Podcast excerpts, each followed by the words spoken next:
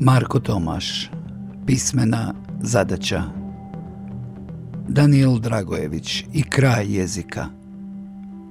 Dođu takvi dani. Grad je potopljen u raznolike nijanse sivila. Na polju mlačno, jugo. Kiša kao da ne pada, samo je zrak vlažan kao u Markezovim romanima. Ako izađete na ulicu, bit ćete mokri, a neće vam biti jasno od čega.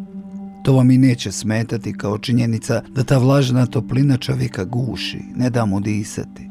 Zato vas ništa i neće vući da izađete. Dovoljno je što čamotinja nalik mostarskoj južini već stanuje u vama. Zato se pokušate igrati jezikom, preformulirati stvari, ne biste li nekako uspjeli izdignuti se nad civilom koje kroz oči i preko kože sve unutar vas osivljuje. Pokušavate vlastitu čamotinju nazvati melankolijom, ne biste li joj dali barem malo dostojanstva, ali ni ta jezična igra ne uspjeva.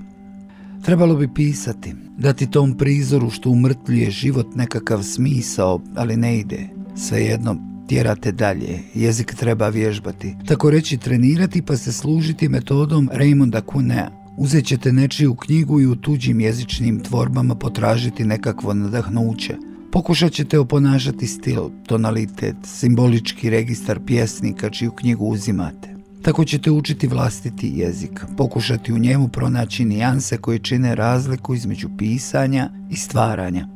Puno je pisaca na koje je ova vježba primjenjiva. Malo je onih koji bježe vašim jezičnim vještinama koliko god izvježbani bili. Jedan od takvih nas je juče napustio, a s njim je s onu stranu stvarnosti otišao i cijeli jedan poseban, na izgled razumljiv, ali sasvim njegov, osoban, privatni mikrojezik. Pokušavao sam, ali trudi bio uzaludan. Nešto je tu bilo neuhvatljivo, meni barem nedokučivo. Nešto se isprečuje između misli i slike koju ovaploćujemo. Riječi koji ih omogućavaju služeće im kao posrednici, naglo se suše, osjećanje se mijenja u njima. One moćava, nestaje, gine, kao riba što gubi sjaj i živost kad se izvuče iz svog elementa.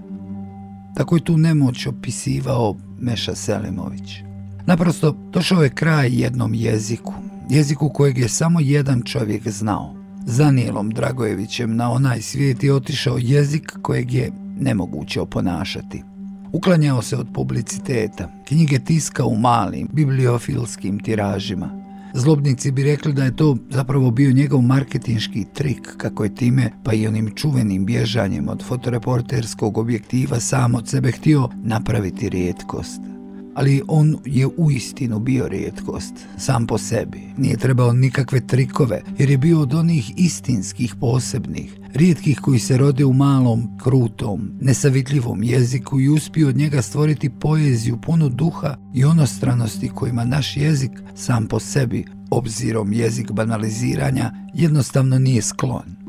Daniel Dragojević je živio kao slobodan čovjek jer je imao vlastiti jezik – Njegovim je odlaskom tom jeziku došao kraj, ali iza njega je ostala Dragojevićeva sloboda i pravo da komunicira isključivo s onim rijetkima koji istinski mogu razumjeti njegov jezik, a i to posredno, preko knjiga koje samo rijetki imaju, a ti rijetki su oni koji su htjeli razumjeti pjesnika i bili mu stvarni prijatelji bez obzira jesu li ga ili nisu posebno poznavali. Nažalost, kako to obično biva, publicitet je Dragojevića evo ipak dočekao, kao da je bio u zasjedi i čekao da ovaj bude bespomoćan obraniti se od njega. Zato ovo ne treba dalje dužiti kako bismo ispoštovali ono što je za života htio. Biti flaubertovski skriven iza svog dijela i jezika. Jeziku je kraj, ali borba za slobodu, da se živi kako se želi, ide dalje. Daniel Dragojević, sloboda. Svatko tko je putovao zna da se jabuke nigdje ne jedu kao na ulici i trgu nekog stranog grada. Vjerovatno zato što grad od vas ništa ne traži, ništa mu niste obećali, tamo niste ni dijete ni odrasli, bez dobi obveza, zaboravljeni ste i nepoznati, udaljeni od vlastita jezika i događaja. Sada je kolovoz, kraj kolovoza i ja mislim kako bi bilo lijepo otputovati, možda u Firencu, možda u Sijenu, svakako u Toskanu. Za tim trenutkom okrugle i sjajne slobode.